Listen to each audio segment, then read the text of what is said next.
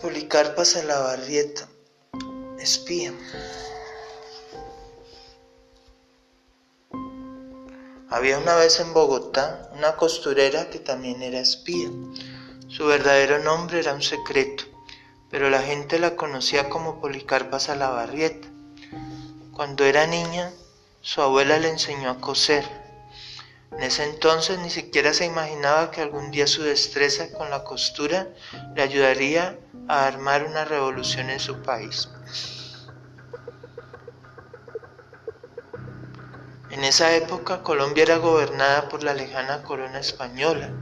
Muchas personas llamadas realistas estaban orgullosas de tener un rey español.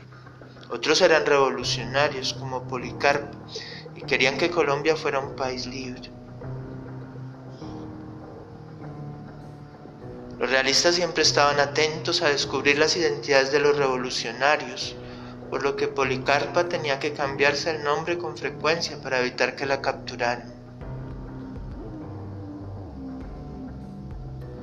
Policarpa trabajaba como costurera en las casas de familias realistas y mientras surcía la ropa de las damas escuchaba información sobre los planes realistas que después les pasaba a sus amigos revolucionarios.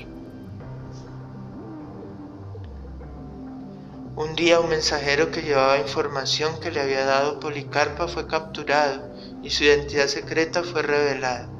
Lo arrestaron y le dijeron que solo le perdonarían la vida si les daba los nombres de sus amigos revolucionarios. Policarpa los miró fijamente a los ojos y les dijo, Soy mujer y joven, no pueden intimidarme.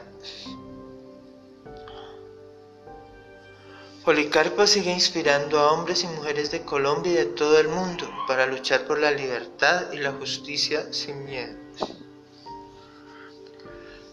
Ella nació el 26 de enero de 1795, murió el 14 de noviembre de 1817 en Colombia.